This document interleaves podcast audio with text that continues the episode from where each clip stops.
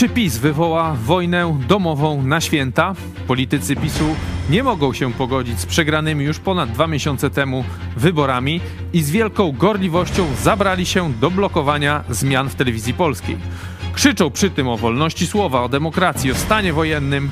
No, mają czego bronić, bo na przykład w drugim kwartale tego roku politycy PiSu mieli, uwaga, aż 80% czasu antenowego w TVP.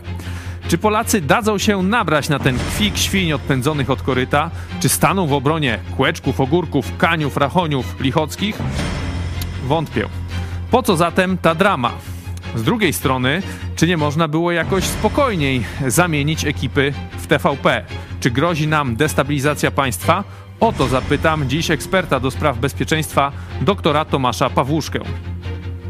Do sprawy włączył się też prezydent Andrzej Duda, który zaczął jeszcze częściej używać długopisu i w 2 dni napisał 3 listy do Szymona Hołowni. Bynajmniej nie są to listy miłosne.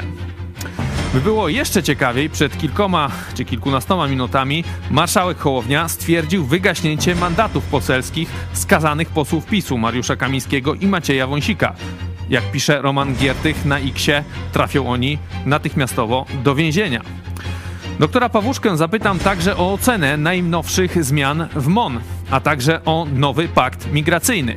Czy jak twierdzi PiS, teraz już Unia zmusi Polskę do przyjmowania imigrantów, czy jest wręcz przeciwnie? To jest program Idź Pod Prąd na żywo. Tymoteusz Chojecki, zapraszam. Jesteśmy przestępcami.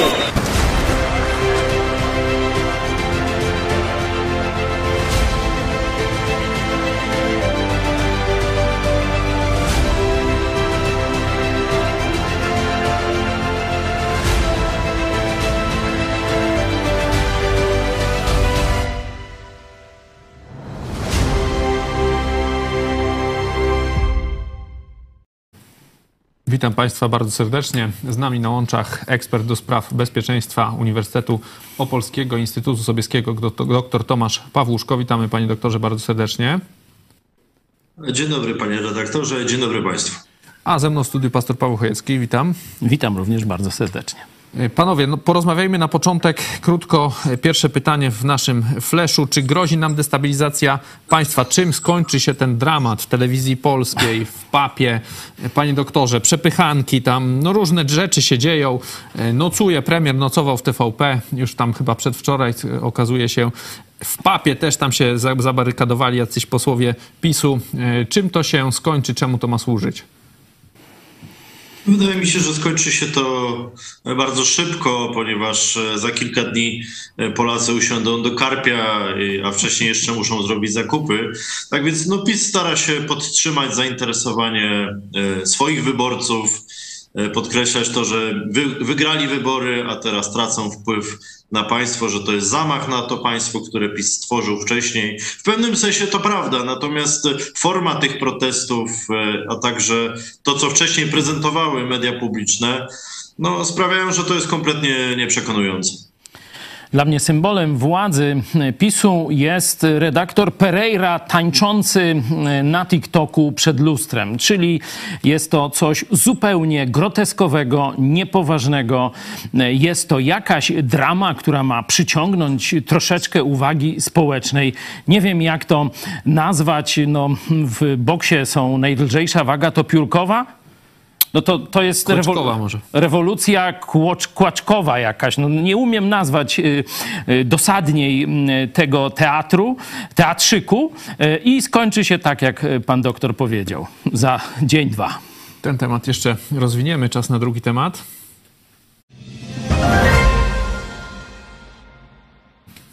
Panie doktorze, od już ponad tygodnia mamy nowego ministra obrony narodowej, pan Władysław Kosiniak-Kamysz. Kilka decyzji. No te najważniejsze nazwiska na razie dowódcy generalnego i tak dalej zostały nieruszone. Jak pan ocenia najnowsze nominacje, poczynania nowego ministra obrony narodowej? W ogóle tą nominację, jako że Władysław Kosiniak-Kamysz akurat dostał to stanowisko. Politycznie to oznacza, że premier Tusk chce mieć kontrolę nad resortem, a jednocześnie też widzimy, że Kosiniak-Kamysz wcześniej się tym nie zajmował. Widzimy to po nominacjach generalskich, które są w resorcie, czyli byli żołnierze w stanie spoczynku, generał Majewski, Kołosowski, Nidecki i pozostali nominaci, którzy będą politycznymi doradcami ministra. Wskazuje, że PSL wcześniej nie miał za bardzo do czynienia ze sprawami obronności, może poza posłem Bejdą. No i widzimy teraz zaangażowanie PSL, zaangażowanie przez Kosiniaka-Kamysza wojskowych, byłych wojskowych z czasów rządów PO-PSL, co też podkreśla taką dominującą rolę Platformy Obywatelskiej w tym układzie. A poza tym Kosiniak-Kamysz dla wyborców PiS nie będzie taką osobą konfliktową względem polityki Błaszczaka, więc być może też o to chodzi. Jeśli chodzi o trzecią drogę, mówiliśmy wielokrotnie, że tam jest z tyłu jakieś silne zaplecze tak zwanych starych generałów. To się potwierdziło. Tak jak pan doktor powiedział, PSL, no Ministerstwo Rolnictwa oczywiście, ale wojsko. Wiadomo, że tu będzie rządził ten drugi szereg, a nie pierwszy. No, podejrzewam, że był to jakiś deal z Donaldem Tuskiem, żeby część resortów siłowych, które popierało Kaczyńskiego, żeby przeszła na stronę koalicji 15 października. Tak odczytuję te nominacje i nominacje no, człowieka z PSL-u Kosiniaka-Kamysza na tak egzotyczną funkcję. Nowy pakt migracyjny. Opozycja tutaj straszy, że będzie, że Unia nas będzie zmuszać. No, z kolei jak czytamy o tym nowym pakcie migracyjnym, no to tam bardziej właśnie z kolei mainstream europejski to się obawia, że on jest za bardzo taki antyimigracyjny. Że mówią, teraz, że dyskryminacyjno-faszystowski. Że nawet właśnie, że tam będzie można wyrzucać tych imigrantów. Panie doktorze, jak to będzie z tym nowym paktem migracyjnym? Dlaczego to jest teraz taki? Czy słusznie się można obawiać, że będą w Polsce, że Polska zostanie przez Unię zmuszona do przyjęcia imigrantów?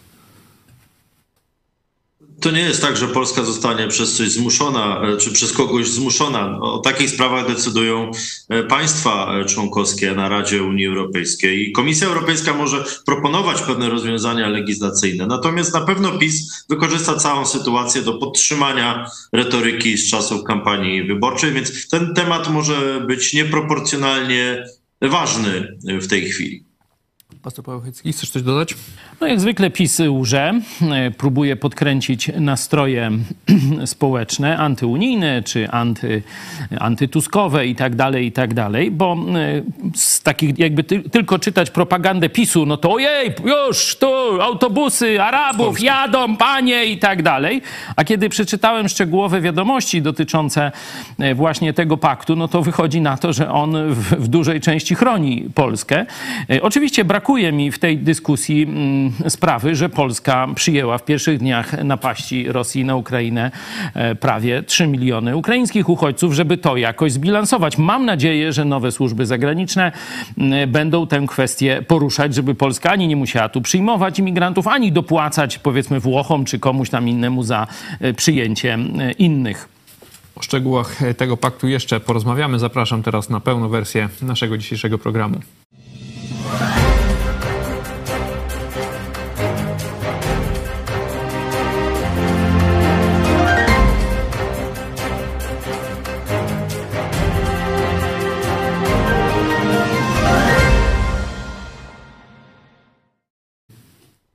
Wracamy do sprawy TVP. Tak jakśmy mówili, no wielki dramat podnoszony przez posłów PiS-u, tam nocowali premier i tak dalej.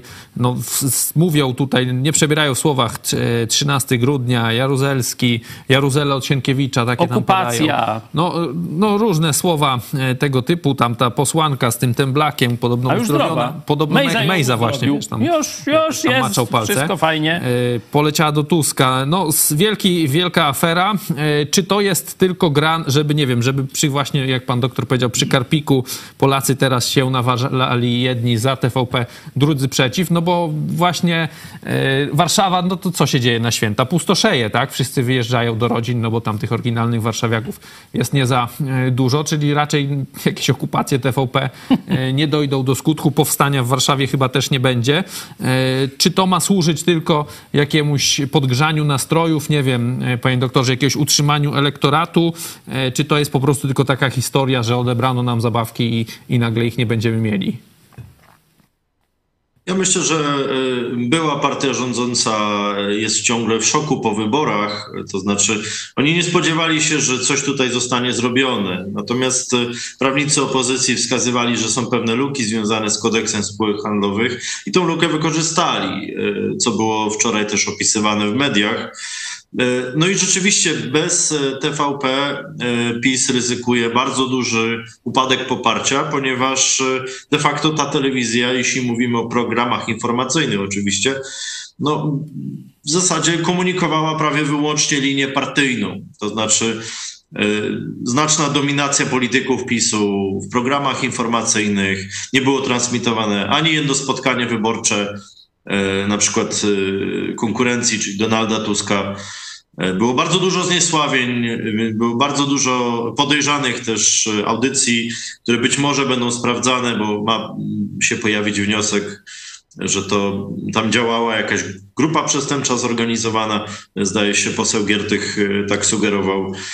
Tak więc wydaje mi się, że to jest próba mobilizacji elektoratu, ale patrząc na te wystąpienia w obronie TVP, bo pytałem znajomych w kilku miastach, no mówią, że na te spotkania w obronie TVP przychodziło kilkadziesiąt osób, 2/3 to byli działacze PiS i 1/3 to byli miejscowi krzykacze. I to w większości miast tak wyglądało, około 50 osób, może 100. Tak więc nie zanosi się na masowy ruch w obronie propagandy TVP, a z kolei obecna koalicja rządząca raczej będzie temat wyciszać. Zobaczymy, co zaproponują Wiadomości dzisiaj wieczorem, jak to będzie wyglądać w święta, jak będzie wyglądać Sylwester z Telewizją Polską, bo to tak naprawdę będzie miało, ten dalszy bieg zdarzeń będzie miał znaczenie, a te protesty polityków szybko się wypalą. Właśnie, Sylwester w Zakopanem to był jednak mocny... Weź nie psuj nam nastroju, bardzo cię proszę. Ty myślisz, że nam grozi jakaś destabilizacja poważniejsza? Nie, czy... no to mówię, symbol... Co oni tak krzyczą? Pereira tańczący przed lustrem, albo taki jest młode usta PiS-u i on ćwiczył boks przed kamerą. No to wiecie, to jest tak żenujące tutaj. Ci ludzie, oni żyją w bańce informacyjnej. Myślą, że jakaś Polska ich popiera. Ja widziałem dzisiaj dobry też, może nie będziemy tego puszczać, ale widziałem dobry też wycinek, jak Pereira tam streamował właśnie z TVP. I trafił na Jaruzeli właśnie Sienkiewicza ich tam z ukrycia. A później się okazało. Kameruje, a oni mówią, że oni są po stronie PiS-u. I wtedy uciekł. Maria, przepraszam, pan ucieka. Nie, no to jest kpina. Powiedzenie, że to jest piórkowa czy papierowa rewolucja, to nawet nie jest przewrót pałacowy. Oni nawet do tego nie są zdolni. To są takie, jak mówił ten, który to Ziobro, miękiszony, że to się głowa mała, nie? Oni wierzyli w swoją wielkość, a wszyscy Polacy mają ich w dupie. No i widać, tyle. Że oni reagują, to trzeba jak najszybciej, że tak powiem, wyjaśnić tym ludziom. Te posiedzenia Sejmu ostatnich, no już będzie 2 miesięcy, tak? Nie, nikt nie przyszedł w tej to robią obronie. Głównie obstrukcje. Dzisiaj rano też warcholstwo. Wyskoczyli tam, Suski krzyczał do Hołowni, że jest oszustem. Błaszczak tam jeden wniosek złożył, potem chciał jakoś coś do tego wniosku, ci już chcieli głosować, wyszli z sali. Tutaj, żeby pokazać twarde dane, to profesor Sławomir Kalinowski, który niedawno gościł w naszej telewizji, no podaje na Twitterze, tu, czyli na platformie X, podałem to, można sobie u mnie też znaleźć. Tak wyglądał pluralizm TVP w drugim kwartale 2023, czyli no ten wyborczy czas. 80% czasu dla PiS. A zgadnijcie, ile dla Platformy? 3 chyba. No, to jest telewizja Rachonia, Perejry, Kurskiego. To niech sobie oni z rodzinami niech sobie to bronią. Nikt normalny tego bronił nie będzie. Bo pan doktor powiedział, że wykorzystano pewną lukę w tych spółkach. Czy nie można było tego z kolei jakoś spokojniej zrobić? Mówię teraz o tej opozycji, że się przygotowywali tyle czasu. No i nie wiem, czy nie było jakiejś, czy nie lepiej było może czekać, aż tam wygasną im te mandaty tych rad. Nie można było tego zrobić jakoś po cichu, kulturalnie? Czy skazani byli na taką dramę? No, jeśli Ministerstwem Kultury zajął się polityk związany wcześniej z resortami siłowymi, mówimy o Bartłomieju Sienkiewiczu, to znaczyło, że no, akcja raczej będzie szybka i brutalna. Poza tym no, Sienkiewicz jest jednym z najbliższych współpracowników Donalda Tuska i wydaje się, że ten rodzaj operacji był już przygotowywany od kilku tygodni, ponieważ mówiono o tej luce prawnej jeszcze w październiku, o ile dobrze pamiętam. Tak więc... Mógł pan pokrótce nam przybliżyć widzom, jaką lukę prawną wykorzystano?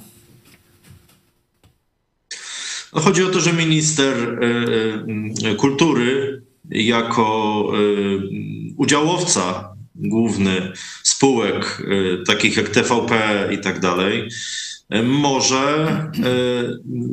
po prostu zdemisjonować zarząd i wtedy omija się tą konstrukcję, którą stworzył PiS w postaci Rady Mediów Narodowych, która niekonstytucyjnie wyłączyła organ odpowiedzialny za media, czyli Krajową Radę Radiofonii i Telewizji. Tak więc następnym ruchem będzie też w tej sprawie rozprawa z Radą Mediów Narodowych, tak? Czyli taki dodatkowy organ obsadzony przez nominatów PiS-u, gdzie PiS cały czas ma większość i ten organ do tej pory decydował o tym, kto i co pojawia się de facto w telewizji publicznej. Tak więc ominięto ten organ i doprowadzono do wyboru nowych zarządów i rad nadzorczych tych spółek. Tak więc jako, że prezesi i szefowie dotychczasowych spółek rad nadzorczych zdecydowali, że uznają to odwołanie, to w zasadzie zamyka sprawę, moim zdaniem. Pastor Pawchecki, czy ty nie uważasz, że... Znaczy, co sądzisz o tym sposobie przejęcia tego TVP? Czy tu nie jest ważny, tak jak mówią, styl, po prostu liczy się odległość, zmiana tej władzy? Czy, no bo też to wczorajsze wystąpienie, 2 minuty, tam mówią, że słaby głos, że można było coś dłużej, że to słabo wyszło. Na pewno awantura jest duża. Poziom telewizji polskiej no troszkę się obniżył i chyba moglibyśmy im pomóc, jakby chcieli. Oczywiście sobie troszeczkę no dzisiaj ma być to pierwsze wiadomości. To będzie ale wiemy, że to było tak? W tej atmosferze rewolucyjnej. No, Prawo i Sprawiedliwość chciało doprowadzić do systemu dwuwładzy w Polsce. Najpierw to jeszcze Kaczyński przed powołaniem rządu powiedział, że będziemy wszystko torpedować, wszędzie będziemy na nie, wszystko źle i tak dalej. Prezydent Duda pomógł im przygotować się do tego warcholstwa, dając im to jeszcze dwie niedziele, mówiąc po rosyjsku, nie? Czyli 2 tygodnie na rozkradanie państwa, na przygotowywanie właśnie tych okopów i tak dalej i różne takie rzeczy. No ale w końcu ten dzień nadszedł, ten dzień rozliczenia i tutaj może się nam nie podobać styl. Ja mówię, tam nie byłem i się nie wybieram. Tam była cała sfora różnych polityków i ludzi, którzy mieli interesy w ogromnych pieniądzach związanych z PiS-em i tylko praktycznie ci bronili tego. W polityce chyba 180 milionów złotych spółki Skarbu Państwa tam na reklamę wyłożyły. Zobaczcie, tak jednej jakiejś tam portalowej... chyba 80 albo 90. Tylko 100 milionów, wiecie, no, cały czas była ta kwota dla mediów Rydzyka, tam około 400 milionów, ale tu pomniejsze płaziki też dostawały po 100, po 160 milionów. Także no, ci ludzie no, bronią, można powiedzieć, swojego majątku, oczywiście zrabowanego Polakom z budżetu przez takie różne szwindle, o tym będą, myślę, sędziowie i prokuratorzy długo jeszcze rozmawiać. Także mówię, Jak to można było zrobić? Nie jestem specjalistą ani prawnym, ani tam policyjnym, żeby to ocenić, jak to można było lepiej przeprowadzić. Na pewno dobrze, że system dwuwładzy się skończył, czy praktycznie dogorywa. Już tam chyba Służba Więzienna jedzie po Wąsika i Kamińskiego, ale to zaraz o tym porozmawiamy. Duda listy pisze i tylko tyle może zrobić. To też bardzo ważna obserwacja. Dla wyborców PiSu, no to powiem tyle. Powinniście się cieszyć z tego. Bo jeśli by był ten system dwuwładzy, to jak coś by poszło nie tak, Tuskowi nie wychodziłyby te rządy, Polakom by było źle, to co by Tusk mówił? To, co wy mówiliście przed 8 lat. No przecież to nie nasza wina! Toż to wszystko Tuska wina! 8 lat takście gawaryli w tych pseudomediach. No to teraz, jeśli byłby ten rząd równoległy Kaczyńskiego, przecież to Macierewicz ogłosił, że on się tam nie podporządkowuje, Wąsiki się tam zgłosiły, że oni się nie będą podporządkowywać, Duda coś tam mówi, nie?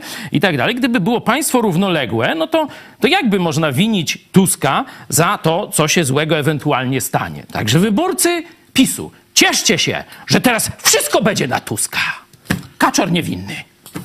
Zanim przejdziemy może do tych Wąsików, to krótkie tylko pytanie. Czy PiS straci poparcie bez tej tuby propagandowej? Panie doktorze, jak pan to przewiduje? Do ludzi, do wyborców PiSu, no to oni oglądali głównie TVP, cały czas w domu leciało. Bez TVP jakoś się ostaną, czy to się wszystko rozpadnie? No myślę, że PiS straci na tym na pewno. Należy też dodać kwestię taką, że w tej chwili w mediach będą transmitowane też te wszystkie afery, które będą rozliczane w tej chwili, również w TVP i wyborcy PiSu się dowiedzą o tym, że rzeczywistość wygląda trochę inaczej niż im przez kilka lat, a kilka lat to jest dużo, niż im przez kilka lat przedstawiano. Tak więc wydaje mi się, że to będzie na początku szok. Stąd takie agresywne zachowania parlamentarzystów PiSu, żeby pokazać, że to tak naprawdę nie było wszystko legalne, że to jest takie budowanie mitu politycznego. Ale wydaje mi się, że to zadziała już w tej chwili w drugą stronę. I ostatecznie PiS nie będzie miał z tego korzyści. Natomiast będą być może musieli zmienić trochę podejście do rzeczywistości, bo mam wrażenie, że niektórzy z nich, większości z nich nie znam osobiście, ale niektórzy prawdopodobnie uwierzyli w tą propagandę, którą TVP głosiła, bo to było bardzo takie sugestywne, to co tam się działo. I być może będą musieli powrócić z powrotem, skonfrontować się z rzeczywistością, a ona może być dosyć bolesna. Przejdźmy w takim razie do tych panów, teraz już się mówi W, tak, i K, tak, Mariusz K i Maciej W, tak o nich mówi Roman Giertych. Zostali, marszałek Hołownia dzisiaj po 12 stwierdził wygaśnięcie mandatów, potem też Roman Giertych napisał, że wniosek o zatrzymanie i doprowadzenie do aresztu zgodny z nowymi przepisami kodeksu karnego wykonawczego uchwalonymi przez PiS już złożony, czekam na zatrzymanie byłych posłów PiSu. Czy to jest skandal, że posłowie PiS przed chwilą jeszcze władający wszystkimi prawie służbami w Polsce nagle mają trafić do więzienia tam za aferę gruntową, tam chyba 2 lata jest ten wyrok. Czy to w ogóle się wydarzy? Tu Andrzej Duda ich wcześniej ułaskawił, tutaj podobno to ułaskawienie jest niezgodne z prawem. Andrzej Duda już idzie w zaparte i mówi, że drugi raz nie będzie ułaskawiał, tylko że tamto ułaskawienie jest słuszne. Nie może, bo by sam doniósł na siebie, jakby drugi raz ułaskawił, także... Jak to się skończy? Bo to też była jedna z obietnic Platformy, właśnie rozliczenie Kamińskiego. Już nie wiem, czy ten Wąsik był w tych 100 konkretach, czy tylko Kamiński. Wąsik tam w innej sprawie się pojawia, ale takie bardziej śmiesznej, no ale to... To nie, to już innym razem. Panie doktorze, czy w Polsce to jest coś niezwykłego, że nagle były kierownik służb, minister ma trafić do więzienia? Zwykle te sprawy rozchodziły się po kościach. W innych krajach to się czasem zdarza. Czy to dobrze, czy źle, czy w ogóle tak będzie, że on trafi do więzienia, czy gdzieś tam się to rozejdzie po kościach? No z tego, co pamiętam, to tam jest jeszcze sprawa Pegasusa, więc to będzie prawdziwy show, jeśli chodzi o te osoby. Natomiast jeśli chodzi o decyzję pana prezydenta lub jej brak, No, przyglądam się temu z ciekawością, bo w zasadzie prezydent Andrzej Duda mógłby rozwiązać problem w 10 minut, czyli w tej chwili obu panów ułaskawiając. Natomiast tutaj zachodzi pewien problem ambicjonalny. Otóż w ten sposób prezydent Duda musiałby się przyznać, że poprzednie ułaskawienie nie ma już mocy prawnej albo było wydane wadliwie. I na tyle, na ile znam to środowisko, to tutaj padają dwa rodzaje argumentów wśród prawników wspierających prezydenta. Pierwszy jest taki, że konstytucję stosuje się bezpośrednio, a drugi jest taki, że istnieje w konstytucji zapis, że prezydent stosuje prawo łaski. Kropka. I nie ma nic na temat okoliczności, wydarzeń i tak dalej, w jakich to prawo łaski może być stosowane, więc może być stosowane kiedykolwiek.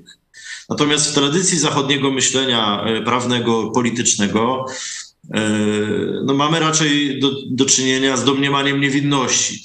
To znaczy nie możemy uniewinnić osoby niewinnej. Więc, no, więc tutaj jest chyba rdzeń tego problemu ambicjonalnego, bo Sąd Najwyższy poinformował, że ta decyzja o wcześniejszym ułaskawieniu była nieprawna, ponieważ wyrok nie był prawomocny. Po prostu ci ludzie nie byli skazani prawomocnie, więc ułaskawienie po prostu wtedy się nie wydarza, bo nie zaszły żadne warunki do ułaskawienia, czyli nie było stwierdzenia winy. To jest tak jak, no nie wiem, inny przykład. Tak jakbyście państwo chcieli zawrzeć związek małżeński z osobą, która nie żyje, albo przepisać na nią majątek. I ta osoba nie żyje.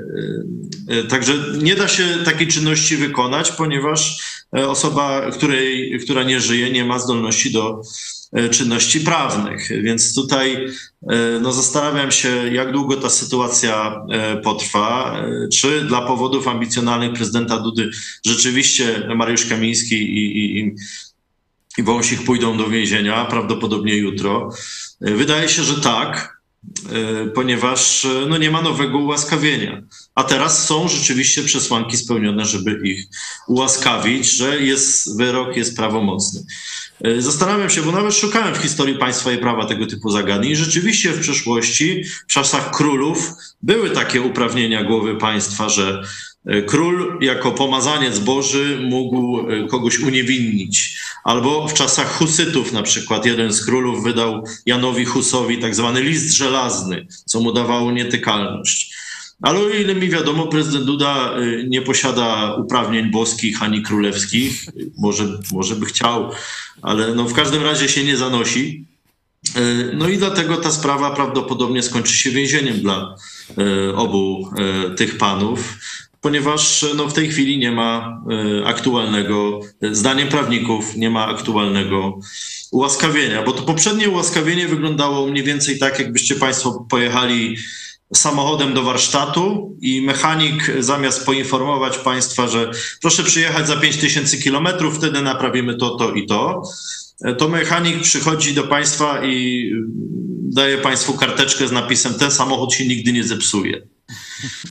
I tak to mniej więcej wygląda, a samochód jednak się zepsuł, tak? I tutaj jednak to skazanie prawomocne nadeszło. Tak więc no, cały czas decyzja jest po stronie prezydenta Dudy. On ich może ułaskawić tak naprawdę w każdej chwili, tylko to by oznaczało też przyznanie się do porażki tej i być może innych deliktów konstytucyjnych, które w przeszłości popełnił.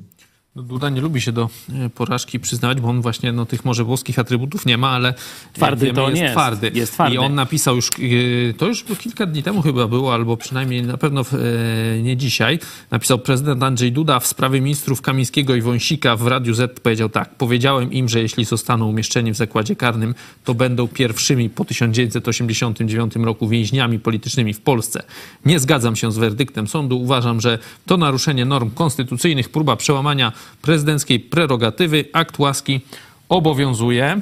No to co, to chyba drugi raz rzeczywiście nie będzie ułaskawiał. Na pewno im się będzie lżej siedziało, jak będą mieli taką opinię od prezydenta Andrzeja Dudy, że są więźniami politycznymi. To naprawdę będzie im się miło, zacnie. Wezmą sobie po kawałku styropianu, położą pod dubska i będą dalej w opozycji. A mówiąc na poważnie, zobaczcie, jak zemściło się knucie tych ludzi i manipulowanie prawem, manipulowanie konstytucją. Przecież mogli, mówię o o Kamińskim i Wąsiku, być spokojnie już dzisiaj ułaskawieni. Tylko powinni poczekać na skazanie w sądzie drugiej instancji. Wtedy Duda jeszcze długo, jak widzimy, byłby prezydentem, by ich ułaskawił, ale do koryta się spieszyło. No, to teraz będzie... No, korytko też, mniejsze w więzieniu. Tak jak pan doktor powiedział, to jest dopiero przystawka być może, nie? No bo to jest jakaś tam stara dosyć afera ta gruntowa, a tu jeszcze tych afer trochę nad nimi ciąży, także jeszcze te procesy będą trwały. Pamiętacie, jak dyskutowaliśmy długo i w czasie kampanii wyborczej, i później w tym okresie bez Hołowia, bez Królewia, czy Platforma rzeczywiście dokona rozliczeń? Pamiętacie, jakie było moje stanowisko? Że na pewno dokona. No, zaczyna się rzeczywiście dosyć szybko. Panie doktorze, to przejdźmy do MON-u. Powiedział pan, że widać, że PSL tych doświadczeń wcześniej nie miało, że właśnie odwołują się do wojskowych poprzednich, ale tak jakby na... Pokrótce pan miał odpowiedzieć na pytanie, czy to jest dobra zmiana z Błaszczaka na Kosiniaka-Kamysza, czy jeszcze nie wiemy, czy już wiemy, że jest dobra. Daje pan mu kredyt zaufania, czy raczej nie? Ja myślę, że tak. No, rozmawialiśmy kiedyś, że dobrze by było, żeby ministrem obrony była osoba znająca się na obronności. Natomiast w obecnej sytuacji potrzebny jest po prostu polityk, który jest sprawny, który jest znany, który jest wpływowy, który będzie miał dobrych doradców i który będzie miał też wpływ na premiera, bo od kilku już lat stanowisko ministra obrony narodowej wiąże się też ze stanowiskiem wicepremiera. Tak samo było przy Błaszczaku. W ogóle sprawy bezpieczeństwa są powierzane zazwyczaj osobom zaufanym. I tak było w przypadku Błaszczaka i Kaczyńskiego, tak jest w przypadku, mam wrażenie, Kosiniaka-Kamysza. Jest to resort siłowy, który ma ogromny budżet, który odpowiada za bezpieczeństwo, więc to jest tak naprawdę... No, bardzo szczęśliwa paradoksalnie nominacja dla Kosiniaka-Kamysza, który będzie się kojarzył z tematami ważnymi dla społeczeństwa, prawda? Bo rolnictwo to jednak istotne dla pewnej grupy przede wszystkim tematy, natomiast obronność dotyczy wszystkich. Natomiast nadal też będą takie może humorystyczne wypowiedzi, że prawda, że Kosiniak jest lekarzem, a tu teraz będzie odpowiadał za resort od zabijania, a nie od leczenia, tak więc to też jest bardzo ciekawe. No, ja mam wrażenie, że on, otaczając się z wojskowymi z czasów Klicha i Siemoniaka, tak naprawdę pośrednio ten resort wiąże z Koalicją Obywatelską także, nie tylko z PSL-em. Tak więc będzie miał bardzo silną pozycję, a jednocześnie on już zapowiedział, że tych umów zbrojeniowych w większości nie będzie rozwiązywał, że przeprowadzi po prostu audyt, ale nie będzie wśród sojuszników czy wśród przeciwników jakichś zmian z jego strony. Na pewno po kilku latach panowania Błaszczaka w resorcie obrony narodowej przyda się taka odmiana. Kosiniak ma charakter, wydaje się, że ma charakter osoby takiej zrównoważonej, niepodporządkowanej mimo wszystko nikomu, samodzielnej. Ma też wykształcenie wyższe, jest no, politykiem samodzielnym od ładnych już kilku lat. Tak więc wydaje się, że jeśli chodzi o PSL, no to jest dla PSL-u dobry znak, bo też ta partia musi szukać elektoratu w nowych miejscach. I chęć tutaj też przeciągnięcia części elektoratu PiS-u na stronę koalicji poprzez właśnie powierzenie obronności ludowcom, to może być sprytny ruch ze strony Tuska. No ale jak będzie, to zobaczymy. No, Kosiniak-Kamysz to też była ta osoba, o którą bił się PiS, tak? Andrzej Duda go tam chyba, nie wiem, 3 czy 4 razy namawiał, żeby z PiS-em poszedł w koalicję.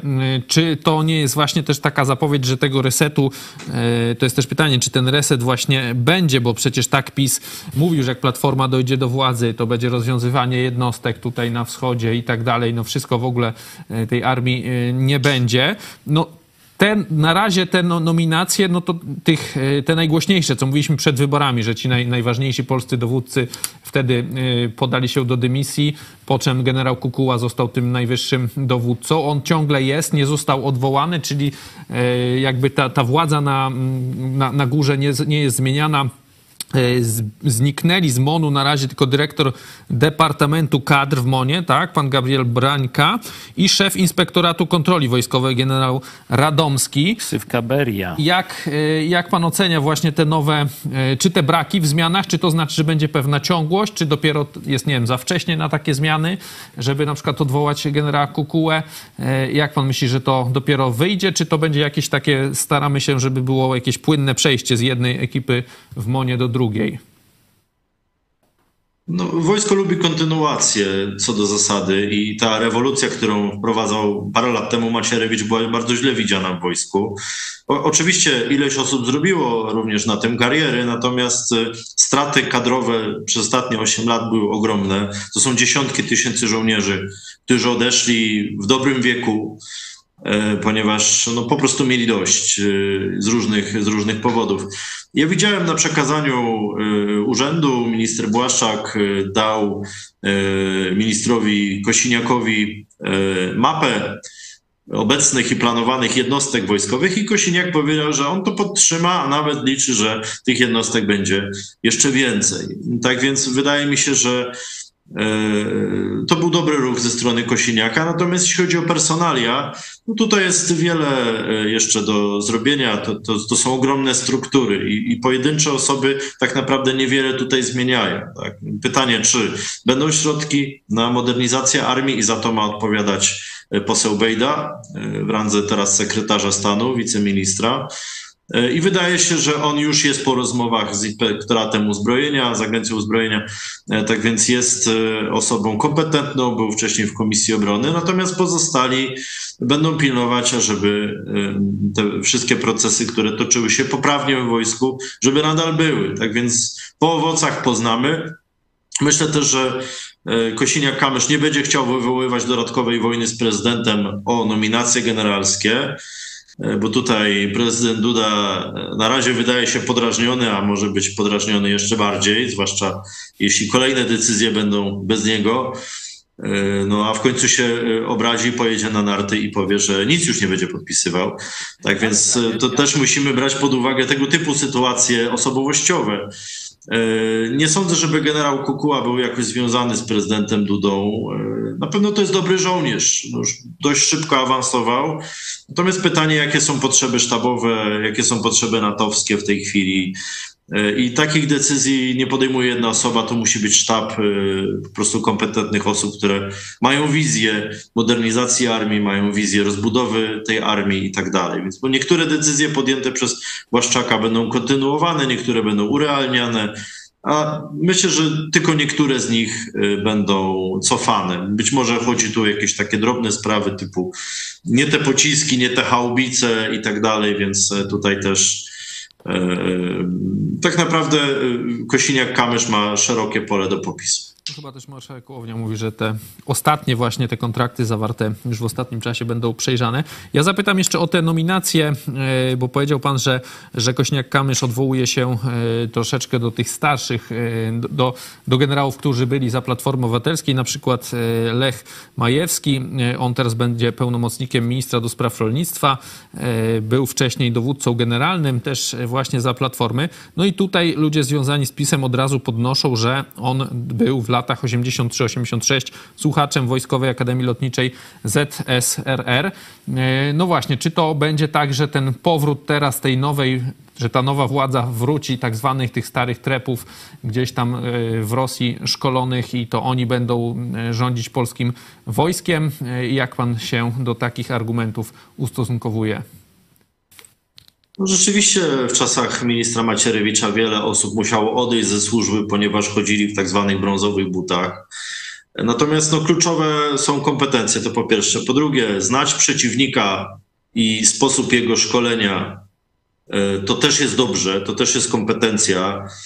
I jeśli te osoby były wielokrotnie przez dziesiątki lat sprawdzane przez NATO i tak dalej jako fachowcy, to ja nie widzę w tym problemu. No, problem jak zawsze w Polsce mają politycy i myślę, że ta komisja do spraw badania wpływów rosyjskich tym się wkrótce zajmie. To znaczy, ile osób powiązanych z Rosją rzeczywiście w czasach ostatnich lat trafiło do różnych struktur siłowych państwa, bo to jest bardzo niepokojące. Tak? To, że ktoś był generałem i uczył się w szkole w czasach studenckich gdzieś tam, no i innych akademii nie było za bardzo. To samo zresztą dotyczy dyplomatów, tak? Czyli tych, którzy byli po MGIMO czy innych uczelniach dyplomatycznych niepolskich. Te osoby wielokrotnie miały okazję być zweryfikowane. Natomiast ja mam problem z osobami, które same nie były zweryfikowane, a krzyczą, że inni powinni być. Tak więc to przypomina wiele takich nietypowych powiedzeń, może nie będę przytaczał. No ale to mi się wydaje sprawą pilniejszą, to znaczy no, uczciwe podejście do resortu obrony, pewna przejrzystość i to samo do resortu spraw zagranicznych, bo oba odpowiadają za bezpieczeństwo zewnętrzne państwa. No właśnie, w resorcie spraw zagranicznych też mamy, powiedzmy, stary powrót, na Radosław Sikorski pełnił już tą funkcję. Ale przypominam, że z nadania PiS-u po raz pierwszy. Tak. Także tu PiS, nawet go przecież Kaczyński w rękę go chciał całować. No właśnie, to przypominam, żeby tu zwolennicy PiS-u no, nie krzyczeli zbyt głośno, bo to jest odkrycie Jarosława Kaczyńskiego. Jak ty się zapatrujesz na te zmiany, ten powrót, powiedzmy, tego starego wojska, o tak to nazwijmy? No te brązowe buty, tu pan doktor tak ładnie powiedział, że tych wojskowych czy generałów w brązowych butach.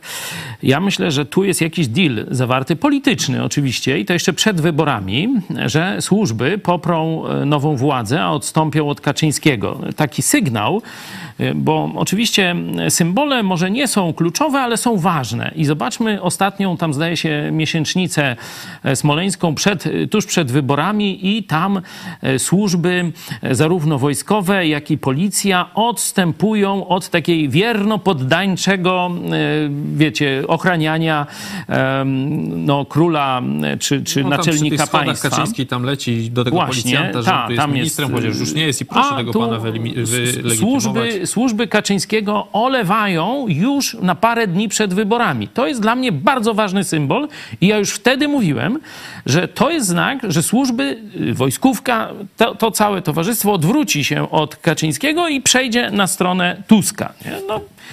Czy się pomyliłem? No to tam sami widzicie. I drugi czynnik, który chciałem jasno podkreślić, no to były te naciski na PSL, szczególnie na Kosiniaka-Kamysza, żeby zdradził Tuska. To robił Duda, o tym wiemy.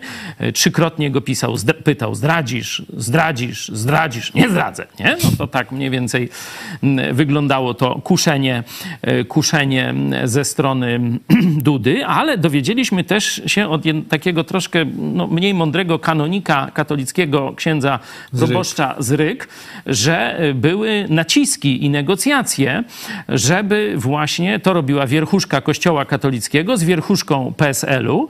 Mówili nawet nazwiska, z kim rozmawiali, żeby kopnąć w tyłek, tak powiedział ten ksiądz tych wszystkich lewaków, czyli Tuska, Polonii. No i wrócić do PiS-u, no a PiS, żeby tam trochę ich przeprosił i tak dalej. Także Kosiniak-Kamysz był bardzo mocno pod presją zdrady Tuska ze strony Kościoła i ze strony Dudy.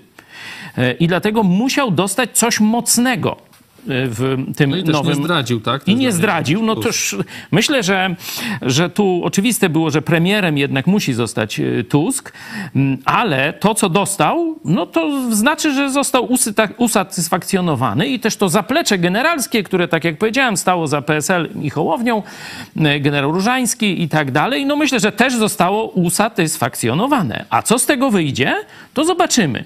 Jeśli chodzi o sprawy strategiczne, myślę, że nic się nie zmieni, a jeśli chodzi o sprawy tam personalne, kontraktów, no to tu się pewnie będzie działo.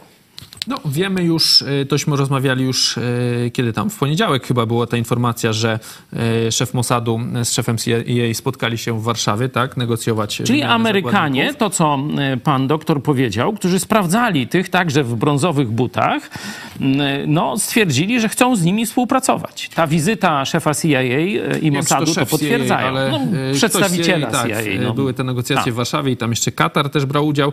No też Kośniakowi dosyć szybko gratulowali, także amerykańscy generałowie i też sekretarz stanu. Ja zapytam, chciałem troszeczkę poruszyć inny temat teraz, ale łączący się.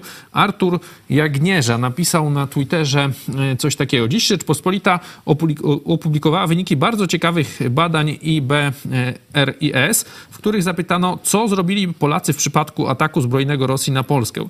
Wyniki dają dużo do myślenia, ponieważ z badań wynika, że tylko 15,7% badanych wstąpiłoby na ochotnika do wojska, 29% badanych deklaruje, że podejmie działania jako wolontariusz, na przykład w szpitalu. 37,4% ewakuuje się, z tym, że aż 11,9% wyjedzie wraz z rodziną za granicę, a 25,5% w bezpieczne miejsce w Polsce. Co ciekawe, wyjazd z kraju za granicę wraz z rodziną zakładają przeważnie osoby niegłosujące, te 15%, co wskazywało, że mamy pewien procent społeczeństwa, który w ogóle nie utożsamia się z państwem, jego instytucjami, jak i obowiązkami wobec własnego państwa. Ponadto z badań wynika, że do wojska na ochotnika zaciągną się przeważnie wyborcy PiSu i Konfederacji. No i tam wniosek zatem wychodzi na to, że nadal prawica wiedzie prym w przyjmowaniu postaw tradycyjnie uważanych za patriotyczne. Wnioski czeka nas dużo pracy w zakresie edukacji probramnej społeczeństwa. No i teraz pytanie, no bo myśmy się cieszyli, że tutaj taka duża frekwencja, że ludzie poszli obalić ten PiS, no a tutaj z tych badań wychodzi, że jakby przyszło co do czego, to walczyliby wyborcy PiSu i Konfederacji. To nam to mówi o polskim społeczeństwie. Czy to jest dobrze, źle? Nie wiem, co należałoby z tym zrobić, panie doktorze? Wydaje mi się, że to są lata zaniedbań.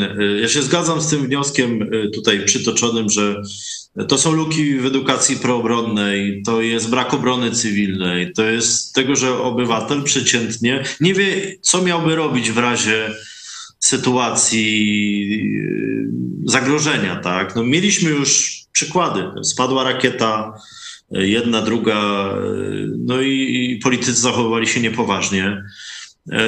I obywatele tym bardziej czują się trochę bezradni w związku z tym. Spadło bardzo zaufanie do klasy politycznej, spadło bardzo zaufanie do decyzji personalnych, do państwa. Więc ludzie się zabezpieczają na własną rękę i myślę, że te statystyki właśnie to mówią. Tam nie ma jakiejś dominującej tendencji. Tu kilkanaście procent opowiada się za jednym, kilkanaście procent za drugim rozwiązaniem i tak dalej. Tak więc no jest sporo do pracy. Wydaje się, że właśnie telewizja publiczna mogłaby uczciwie, rzetelnie informować, co robić w razie ataku, co robić w razie zamachu, co robić w razie różnych zdarzeń niebezpiecznych, bo takiej wiedzy społeczeństwo nie ma, zwłaszcza starsze, bo starsze społeczeństwo nie korzysta z internetu, nie ma informacji o schronach, bo praktycznie schronów nie ma. Więc cały ten system, który leży odłogiem od 20 lat, no, też nie budzi zaufania, no bo po prostu on jest w straszliwym stanie. I to, co po prostu ludzie deklarują w sondażach, no jest pewnym odzwierciedleniem takiej dezorientacji, moim zdaniem. Bo ludzie tak naprawdę nie wiedzą, co robić. Niektórzy się boją, że państwo po prostu upadnie, bo pamiętajmy, państwo polskie upadło wielokrotnie w ciągu ostatnich 300 lat z powodu słabych elit, nieprzygotowania do rządzenia, z powodu dziadostwa, z powodu warcholstwa, z powodu też zdrady, malwersacji finansowych i tak dalej. Nie tak dawno temu, w 1939 roku, Sztab Generalny, Skarb Państwa, prezydent, wódz naczelny uciekli 17 października i po prostu oddziały stojące na granicy żołnierze sobie strzelili w głowy, jak to zobaczyli dosłownie. Popełnili samobójstwo na widok uciekającego marszałka Rydza Śmigłego. Czy dzisiaj taka sytuacja by się powtórzyła?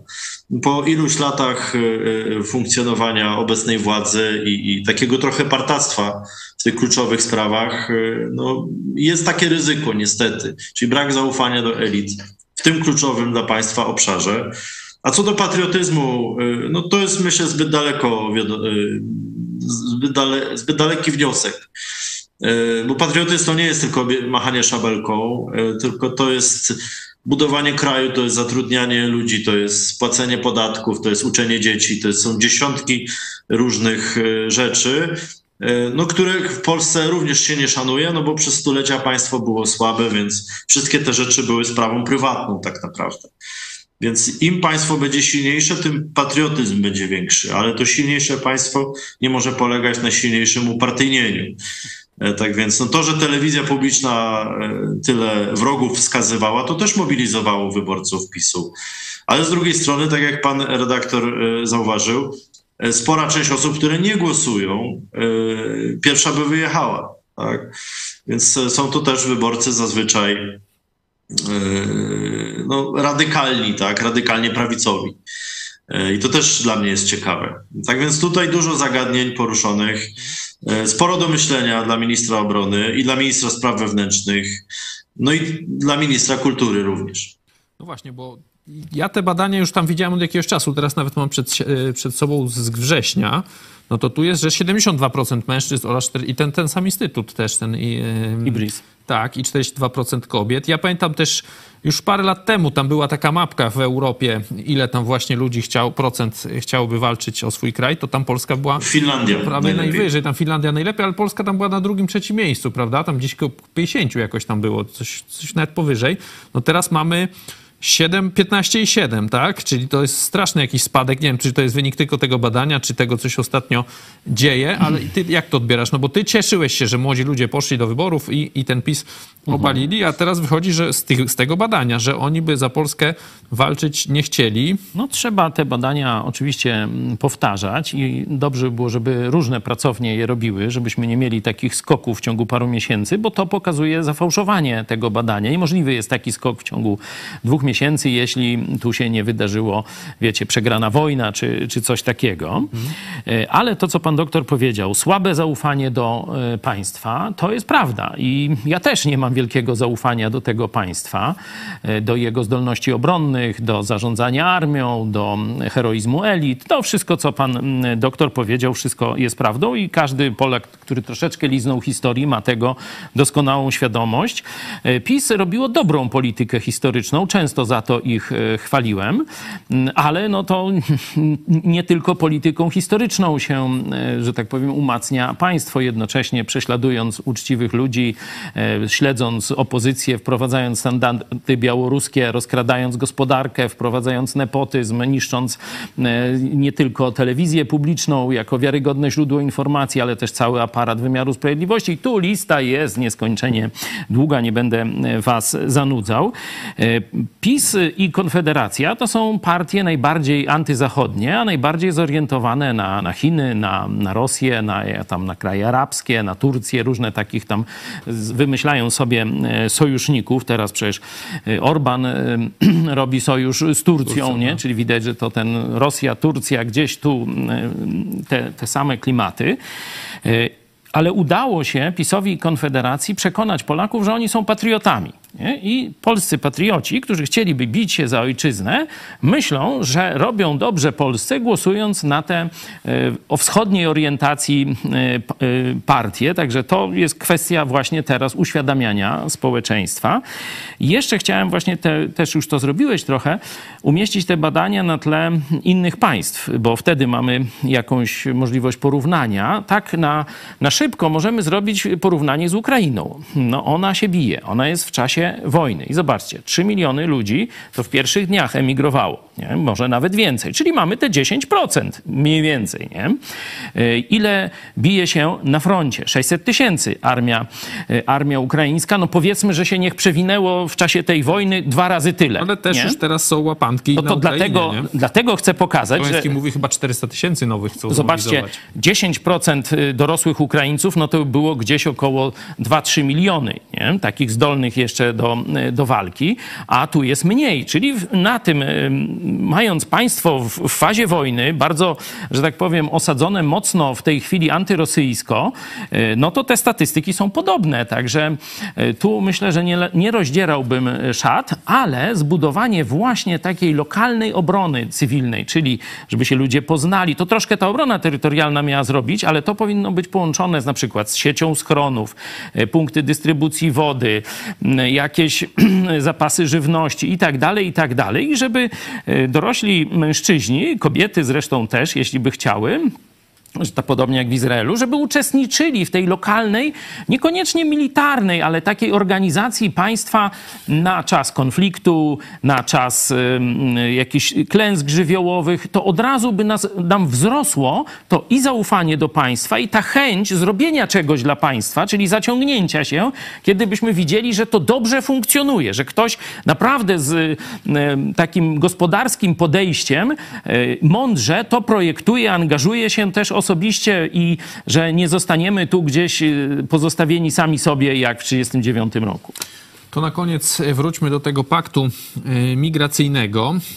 On ma być przyjęty. Rada Europejska i Parlament Europejski doszły do porozumienia. Podobno w sprawie tego paktu mechanizm zakłada, że państwo będące w sytuacji kryzysowej zwraca się do pozostałych państw o pomoc i może w ramach tej pomocy otrzymać albo przyjęcie przez wspierający kraj określonej liczby migrantów, albo zaoferować wsparcie finansowe lub materialne niezbędne do opanowania sytuacji. No czyli tutaj byśmy mówili właśnie, że no, będziemy musieli płacić za jakieś tam imigrantów we Włoszech, ale tu możemy przeczytać na przykład kontrowersje wśród organizacji pozarządowych budzi natomiast znaczne zaostrzenie prawa azylowego.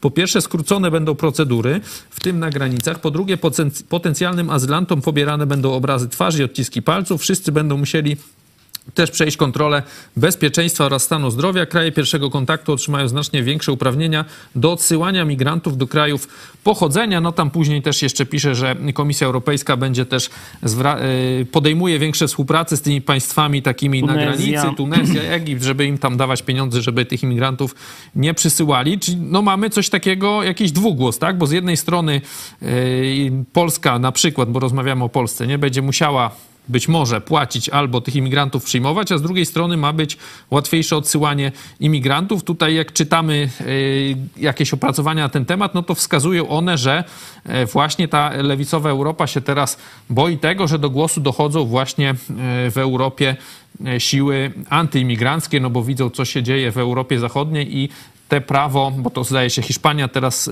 decyduje, tak, to był taki Hiszpania obiecała, że coś z tym zrobi, że to prawo ma być antyimigranckie. Panie doktorze, jak to jest w rzeczywistości? Czy ten nowy pakiet to jest właśnie taki proimigrancki, że będzie więcej tych imigrantów w Polsce, czy mniej? Czego się możemy spodziewać?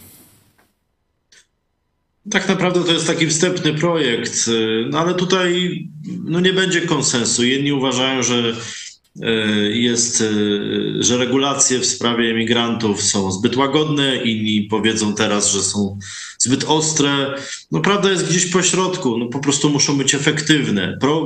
Problem z migrantami nie zależy tylko od nas, ale od tej złej sytuacji w innych krajach, a o tym się nie informuje, nie podejmowane są odpowiednie działania. Ja pytam studentów, jakie w tej chwili jest największa wojna na świecie. Oni nie wiedzą, że Etiopia, że tam 100 tysięcy ludzi zginęło, więcej niż na Ukrainie. Nikt, żaden portal informacyjny o tym nie informuje. Czym to się skończy? Migracjami.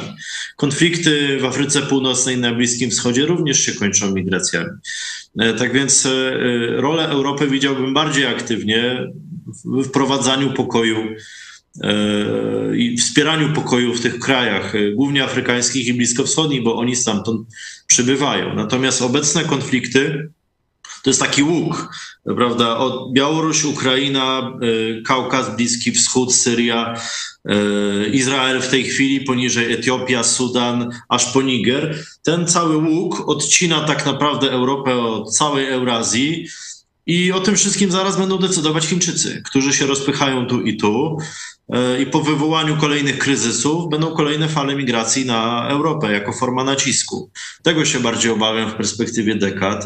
Natomiast w perspektywie najbliższej dekady no Europa musiałaby się określić, jaka jest ta strategia migracyjna, jakaś wspólna lub partnerska przynajmniej, ponieważ problem będzie się nasilał, co wynika z niedoboru wody, żywności, konfliktów, upadku państw, wagnerowców i różnych grup paramilitarnych wspieranych przez Rosjan i Chińczyków po to, żeby wywoływać chaos w tych krajach i obalać rządy, bo krajów demokratycznych w Afryce prawie już nie ma, na Bliskim Wschodzie też już praktycznie nie ma. Tak więc ta cała doktryna starcia demokracji z autorytaryzmem, o których mówił Biden, to jest bardzo poważna sprawa dzisiaj, tak? Ponieważ Europa jest demokratycznym, jedynym praktycznie skrawkiem Eurazji, nie licząc kilku małych państw w Azji Wschodniej. I to za chwilę będzie testowane przez przeciwników Zachodu. I w tej perspektywie takich studiów strategicznych bym na to patrzył, że nie będziemy mieli problemu z 2 milionami migrantów, ale pojawi się 10 na przykład za 5 lat czy za 10 lat.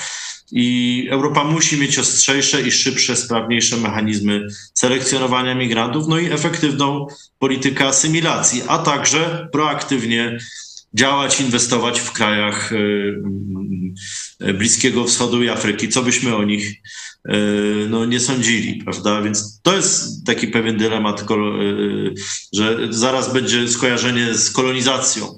Ale widzieliśmy, że interwencje i próby wprowadzania demokracji w krajach tego regionu za bardzo nie działają, bo te społeczeństwa nie są do tego przygotowane, nie są edukowane w zakresie prawoznawstwa i tak dalej, więc tam będzie bardzo trudno. Widzieliśmy ewakuację Amerykanów z Afganistanu. Myślę, że ten obrazek na długo wyleczy naszych decydentów ze złudzeń, że Bliski Wschód czy Afryka będą nas naśladować. Natomiast mogą tutaj przyjechać i no, trzeba coś z tym zrobić. Także uważam, że dobrze, że ta debata się toczy, ale wszelkiego rodzaju ideologiczne zagrywki wokół niej no, będą szkodzić sprawie. Poseł Pawłowicki, bo Donald Tusk już w swoim exposé powiedział troszeczkę o tej swojej strategii walki, zabezpieczeniu Polski przed imigrantami, no bo to był jednak temat z jednej i z drugiej strony w kampanii wyborczej. On mówił, że on nie chce, że samemu się żaden kraj przed imigrantami nie obroni, że musimy współpracować z Unią, że nawet Stany Zjednoczone też nie radzą w tej sprawie same. Jak ty to oceniasz? Czy to będzie, tak jak pan doktor powiedział, że możemy się w perspektywie, nie wiem, 10 lat spodziewać jeszcze większego szturmu imigrantów i w końcu będziemy w Polsce widzieć takie obrazki jak, nie wiem, w Londynie, gdzieś tam w Paryżu, że będzie strach w ogóle wychodzić na ulicę w niektórych dzielnicach, czy gdzieś ta Polska zostanie przed tym uchroniona? Oczywiście, że już weszliśmy, nie wchodzimy, tylko weszliśmy w okres ogromnych turbulencji, że ten taki czas lat 90., gdzie tacy różni no, historiozofowie, prorocy, naukowi mówili, że to jest koniec historii, że tu już się nic nie będzie działo, tylko rozwój tych demokracji. To była wierutna bzdura. Jesteśmy w jakimś bardzo ciężkim okresie cywilizacji. Tutaj wszyscy się właśnie boją jakiegoś końca cywilizacji i to chrześcijanie pokazują apokalipsę, ekolodzy mówią, że tam już gdzieś tam ocieplenie klimatu wszystkich ugotuje za 15 lat czy za ile. Także no, wszyscy mówią o tych sprawach związanych z jakimś przełomem, katastrofą, końcem. Stąd rzeczywiście na tych emocjach takie populistyczne partie jak partia Kaczyńskiego i Mejzy, albo bardziej już teraz Mejzy, bo on chyba będzie tą nową gwiazdą, bo już te sukcesy jest medyczne chyba. Ma, też będzie występował przed różnymi prokuratorami, no to też zdobędzie popularność jakąś. Także oni na tym grają. Ja kiedy przeczytałem te szczegółowe doniesienia z tego wstępnego, jak pan doktor powiedział projektu, to byłem, o, jakie mądre rzeczy niektóre wymyślili. Zobaczcie, tu jest model australijski. Australia właśnie w ten sposób, że niedaleko swoich granic ma obszary, gdzie jak kogoś nie chcą przyjąć, no to tam odsyłają. I tu już mamy taką umowę z Tunezją, na wzór australijski, powiedzmy, w Egipcie jeszcze większe państwo, pewnie jeszcze kilka innych by się zgodziło na taki układ zastrzyku finansowego w zamian za przyjęcie tych, którzy nie spełniają tych kryteriów. Tutaj badanie zdrowotne na przykład i tak dalej, no to chyba wszyscy się cieszą, że tutaj jest no, taki epidemiczny też troska o zdrowie Europy, żeby tu nie nastąpił jakiś rozwój chorób bardzo dziwnych, przyniesionych z daleka, czy starych chorób, które już w Europie nie istnieją, jak cholera, dżuma, a w innych częściach świata niestety z powodu biedy głównie funkcjonują i mogą tu wrócić, i nasza społeczność nieprzygotowana na takie epidemie mogłaby poważnie ucierpieć. A tak troszeczkę żartobliwie powiem, skąd się bierze ten kryzys demograficzny w Europie? To jest bardzo proste. To jest w naszych rękach. Rozwiązanie tego kryzysu jest w naszych rękach. Nie? Tak może niekoniecznie w rękach, może tam właśnie tak miałem właśnie coś w innych. Czekaj, ale nie pozwól staremu.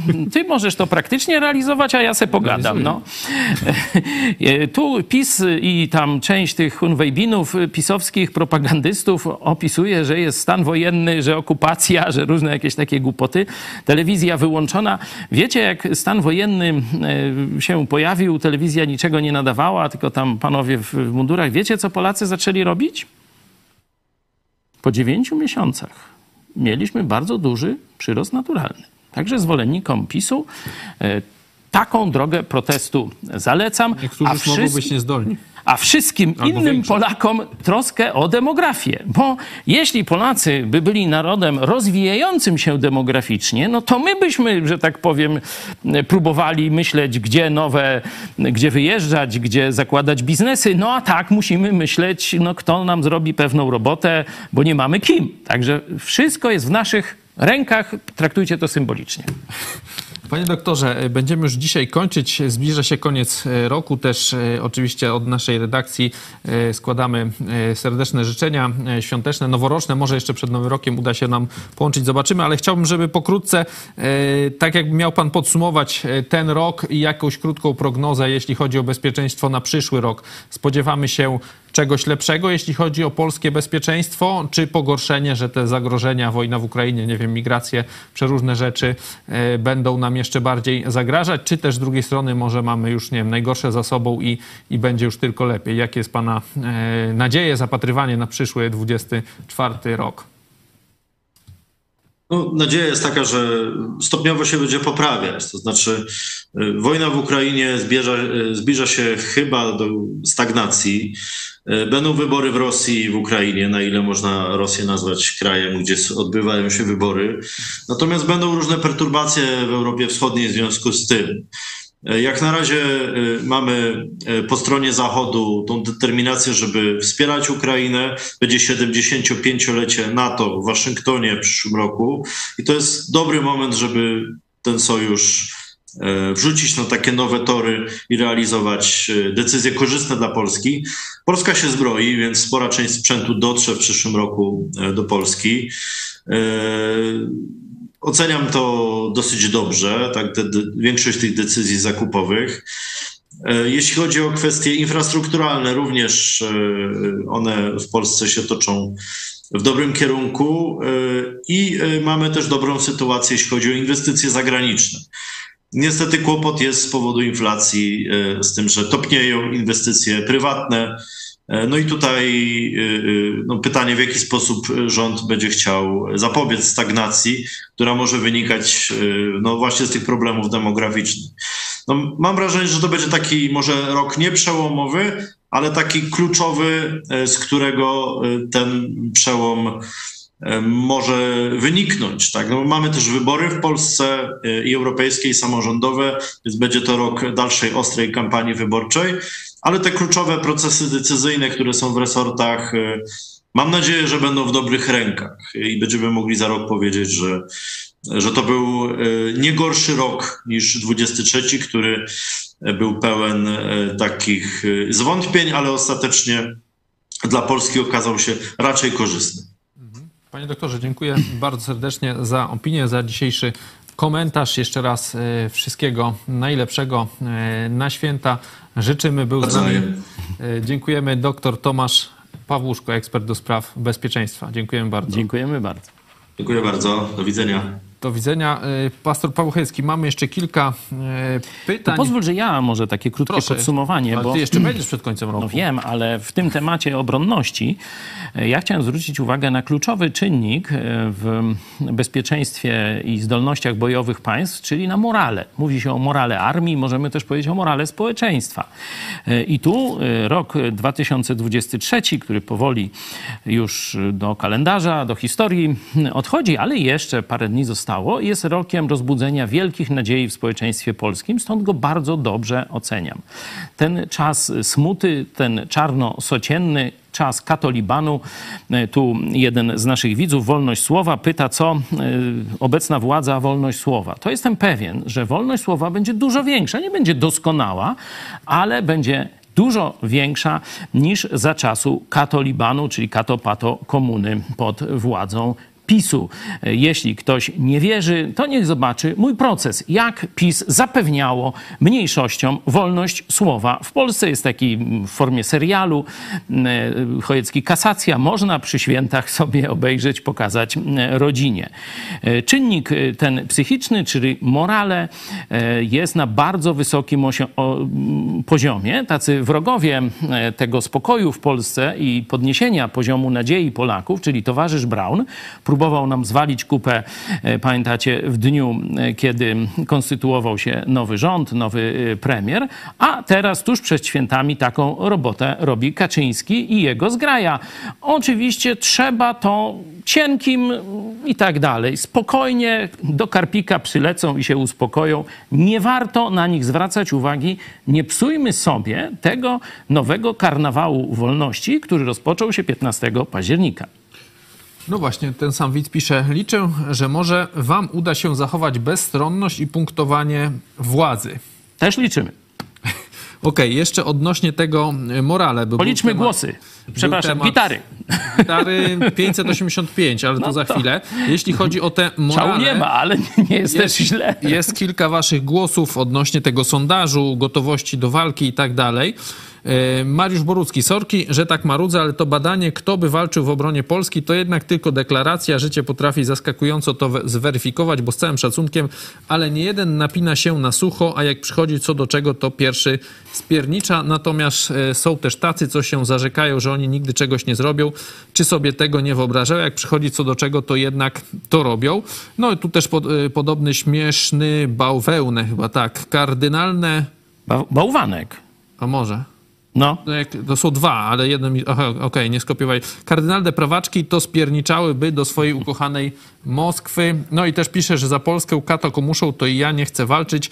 Inny Ctrl-C, Ctrl-V pisze, ja pójdę walczyć dopiero wtedy na wojnie, gdy 10 pisowców, 10 platformersów i 5, nie wiem czemu 5, bo ich jest mniej chyba, tak? SL-owców i 5 PSL-owców stanie przede mną w szeregu. No to tam oczywiście rozumiemy tu pewną taką poetyckość tych różnych komentarzy, ale ja bym dołożył właśnie ten element dobrze zorganizowanego państwa, które gwarantuje szybką i taką jasną, wymierzaną sprawiedliwość, bo to jest pierwsza prerogatywa państwa. Dlatego cieszę się, że przestępcy zaczynają już się w Polsce naprawdę bać, szczególnie ci przestępcy przeciwko wolnościom obywatelskim, bo tu przecież i ci w służbach, i ci w różnych prokuraturach, policjach, różnych jeszcze innych takich rządowych, byłych gremiach, no dzisiaj nie mają spokojnych świąt, ani wesołych, ale to wasza wina, drodzy panowie i panie, nie nasza, to... Trzeba było myśleć zawczasu, zanim dokonywaliście przestępstw, zanim zaczęliście prześladować uczciwych ludzi. Wtedy trzeba było myśleć. Teraz trzeba zapłacić za konsekwencje.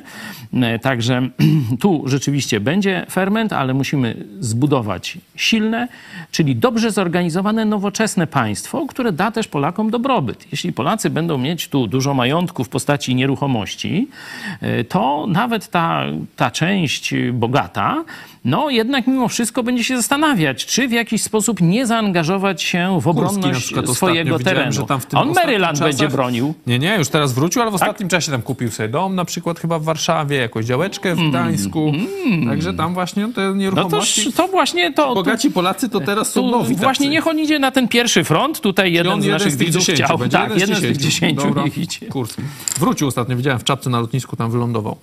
Jak go Tusk odwołał. Wracamy, czy przechodzimy teraz bardziej do ogłoszeń, do naszej sondy. Nie zapowiadaliśmy, ale widzę, że 310 głosów było, także nieźle. Czy PiS wyprowadzi ludzi na ulicę? Tylko kilka tysięcy, 40%. Nikogo to nie obchodzi, 48% i wywołają powstanie 12%. No to tak.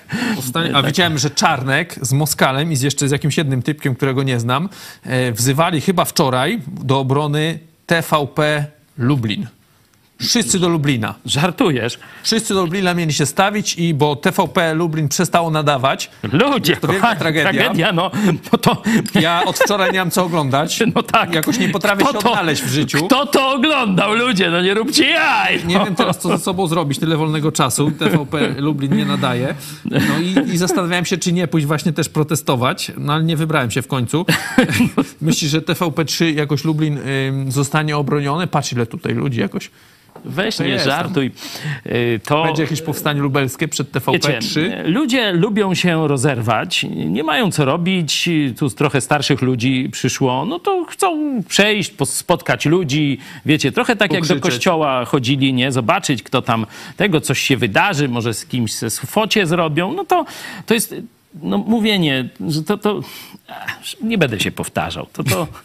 Naprawdę oni żyli w jakiejś bańce, że prezentują Polaków. Mówię o tych Czarnkach, Kaczyńskich. Moskal jest też. No, wiem. Z lewej to nie wiem, co za gość. Ten Moskal, który sobie robił zaręczyny na pokładzie Bogdanki -900, czy jakoś później tak. Później tam Ogórkowa pojechała. No. I ona nawiązała swoim strojem też do tych, właśnie do tych, słuchajcie, z kolei drodzy sesji zdjęciowych w Bogdance. Macie tu gwiazdkę, bo nie użyję w takim... Murek.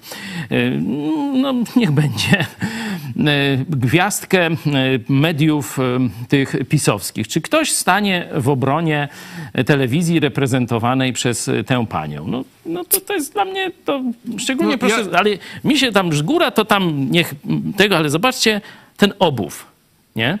Te kajdanki różowe, nie? No to kto stanie w obronie? No weźcie, znajdźcie mi takiego... Się zasłania, ja też, co ona tam zasłania? Też nie chciałbym w sumie wiedzieć, ale jeszcze musiała się zasłaniać jakoś, nie wiem, czy to jest jakaś toreczka Gucci, czy co tam? Nie, to może jest ogórek, właśnie taka rozkładówka TVPiS. TVP. No, ja jak widziałem tych ludzi, którzy tam przyszli bronić te TVP, no to tam jest ten tak zwany Bart Gazety Polskiej, był ten taki Paweł Piekarczyk. Fajny kto gość tam jeszcze prywatnie, był? Ale... No oczywiście ci Karnowscy, Lichocka. Tam... Oni wszyscy są na etatach. Oni wszyscy tam muszą być. Ja ich znam. Mają kredyty, mają kochanki, mają potrzeby finansowe. Żyło im się jak w niebie.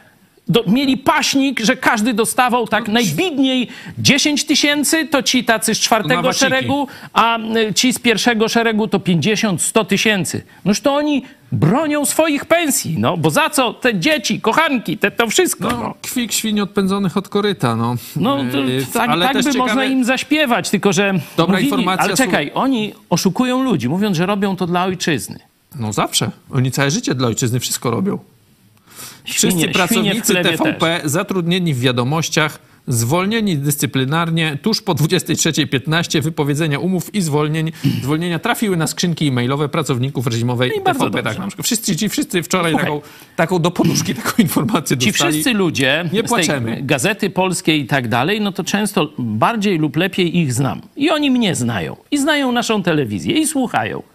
Policzcie mi, ilu stanęło w obronie próby likwidacji przez PiS telewizji Idź Pod Prąd i wsadzenia mnie do więzienia. Ilu z nich stanęło wtedy za wolnością słowa?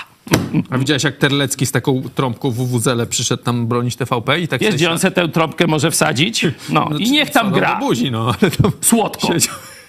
I tyle w temacie. Mocno komicznie. Okej, to przechodzimy w tym... Stare hipy, wyleniałe, łyse, dziady. No weźcie to tam... Co to za rewolucja?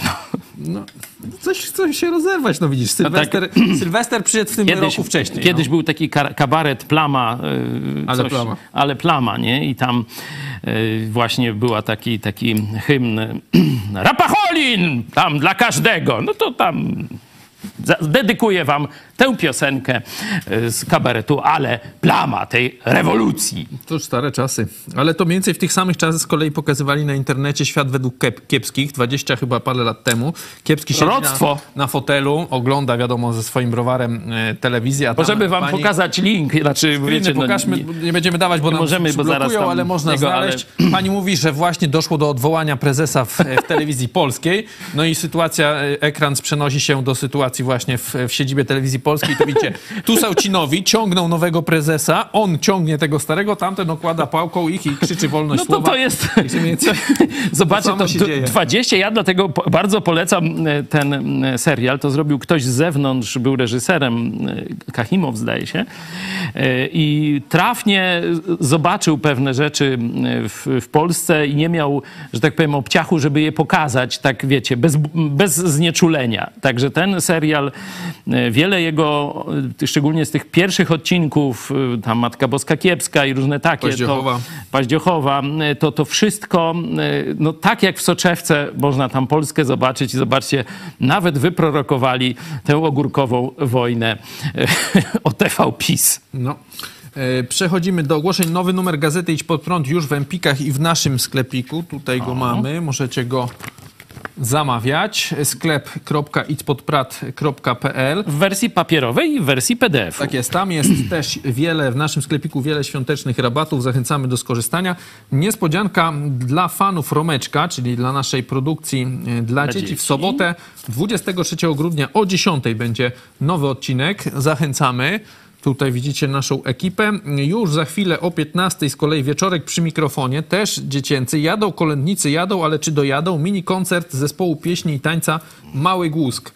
To już za chwilę. Coś trzymasz w ręku? Tak, życzenia od naszych widzów. Tu kartka, ale dotarła też paczka ze słodyczami od Krysi i Krzyśka Lewandowskich. Bardzo dziękuję wszystkim, którzy wysłali nam różne tu prezenty, paczki, bo to i Zosia z Wieśkiem też, to wczoraj doszła. Gdzieś pewnie w najbliższych dniach będą dochodzić. No to ja dziękuję. Oczywiście nie jakoś tu wołam o paczki i tak dalej, nie? Inni teraz będą wołać. Teraz niech tam KW niech wołają opaczki, może od jutra. A my... Pierwsi więźniowie polityczni w Polsce. A ja to niby gdzie chcieli mnie wsadzić i za co? No na roboty przymusowe musiałem się zgłosić, ale i to PiS mi odmówił, no ale to inna historia. Dziękuję, że od nas pamiętacie, dziękuję za dobre słowo, że dzwonicie do nas, piszecie, komentujecie, lajkujecie, podajecie dalej nasze programy, że dzisiaj z nami byliście. Zapraszam jeszcze na 18, bo tu wojna o telewizję, to jest taka wojna gaciowa, ale prawdziwa batalia rozegra się o sądy, o tych tak zwanych neosędziów. I dzisiaj o 18 w Dokrywce wywiad z sędzią Gonciarkiem i panią Siedlecką z Polityki. Mam nadzieję, że będziecie z nami o 18, bo warto zobaczyć tło tych zmagań, które już są w trakcie. Bo tu już minister Bodnar już rozpoczął pewne rzeczy, tu zaraz Sejm wejdzie do akcji, czy już wchodzi. Także ten wywiad idealnie pasuje do dzisiejszego dnia, do tego, co trzeba zmienić w sądach. To zapraszamy już na 18. Zachęcamy także do kontaktu telefonicznego. Pokażmy telefony, na które możecie dzwonić. Przypominamy także przy tej okazji, przypomniałeś o paczkach, to my przypominamy o wsparciu telewizji Idź Pod Prąd. Możecie to zrobić na kilka sposobów. Po pierwsze polubić, dać nam kciuka w górę, dać subskrypcję, jeśli jeszcze tego nie zrobiliście, wpisać komentarz też po programie. To wszystko ma wpływ na popularność naszych programów. Prosimy was także o wsparcie finansowe. Jeżeli podoba się wam to, co tutaj oglądacie, wejdźcie na stronę idźpodprąd.pl/wsparcie. Tam znajdziecie szczegóły, jak można nas wesprzeć. Jesteśmy także na Patronite. Możecie też nas wspierać przez YouTube'a. Tam jest też taka opcja. Także jeszcze raz przypominamy o akcji. 1000 gitar, 1000 osób, które wspiera telewizję Idź Pod Prąd. Stara się wspierać telewizję Idź Pod Prąd co miesiąc, bo ostatnio do tego 1000 nie dobijamy. Na dzisiaj mamy 585 szacunkowo. Mamy, który dzisiaj jest 21 grudnia, także jeszcze trochę zostało. Już finisz, a parę dni, no to przecież spędzimy przy wigilijnym stole. A ja myślałem, że protestując pod TVP. Nie żartuj. Oczywiście nie będziemy wam wtedy zawracać głowy programami na żywo, no chyba, żeby się coś bardzo ważnego działo, będziemy się wtedy łączyć, ale kilka ciekawych programów mamy dla was na święta przygotowanych, także o tych stałych porach 13, 18 zerkajcie na nasz kanał. Także w czasie świąt będą ciekawe propozycje. Niebawem też zobaczycie ramówkę. Jutro już Michał Fałek ze swoją córką Magdą. Stąd ja takie ostatnie zdanie. Zobaczcie, Kaczyński odwołuje się do tej tradycji insurekcyjnej. Kaczyński i jego tam ten dwór myślą, że na ich hasło Polska przekuje kosy na sztorc i ruszy im do obrony. Oczywiście, no tam wiemy, że to jest... Kosy, ale kule chyba. To jest chora wizja chorego człowieka. My od lat mówimy i szczególnie tu starzy widzowie to sobie, myślę, przypominają.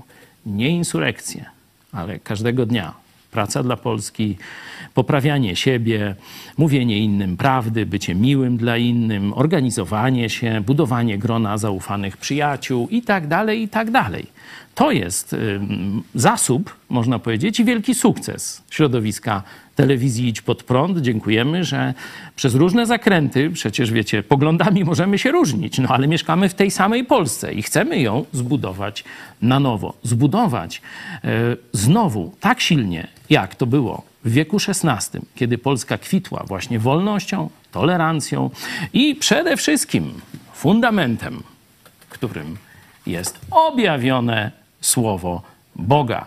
A Słowo ciałem się stało i zamieszkało między nami. Noż to przecież, to chyba o to chodzi w tych świętach.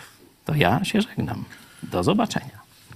Do zobaczenia. My przypominamy wam także o ramówce świątecznej. Śledźcie naszą stronę internetową, śledźcie nasze media społecznościowe, no bo jeżeli wyłączyli TVP Info i TVP3 i nie będziecie mieli co oglądać, to tylko demografia i Idź Pod Prąd. Tak, my się skromnie właśnie reklamujemy, że może warto rozważyć oglądanie telewizji Idź Pod Prąd zamiast tego TVP3 czy TVP Info. Na pewno wyjdzie wam to Można, jak ktoś jest masochistą, włączyć sobie TVP Republika i szczególnie kanał Puszcza.